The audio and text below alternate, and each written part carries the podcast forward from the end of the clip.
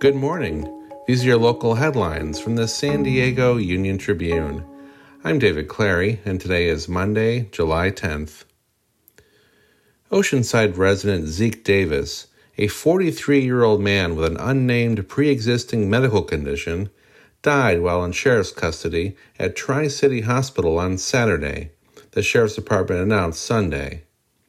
The Citizens Law Enforcement Review Board was notified of the death.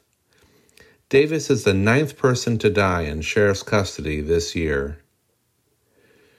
A small airplane crashed into a church parking lot and down a ravine in La Mesa Sunday afternoon, injuring the two men on board the aircraft, a Heartland fire official said. The plane crashed at about 3 p.m. into a chain link fence bordering a parking lot of Lake Murray Community Church. A brush fire near Potrero County Park prompted evacuations of campsites and nearby homes Sunday afternoon as firefighters battled the flames on the ground and from the air. The fire charred around 64 acres of brush before its movement was stopped around 4:40 p.m.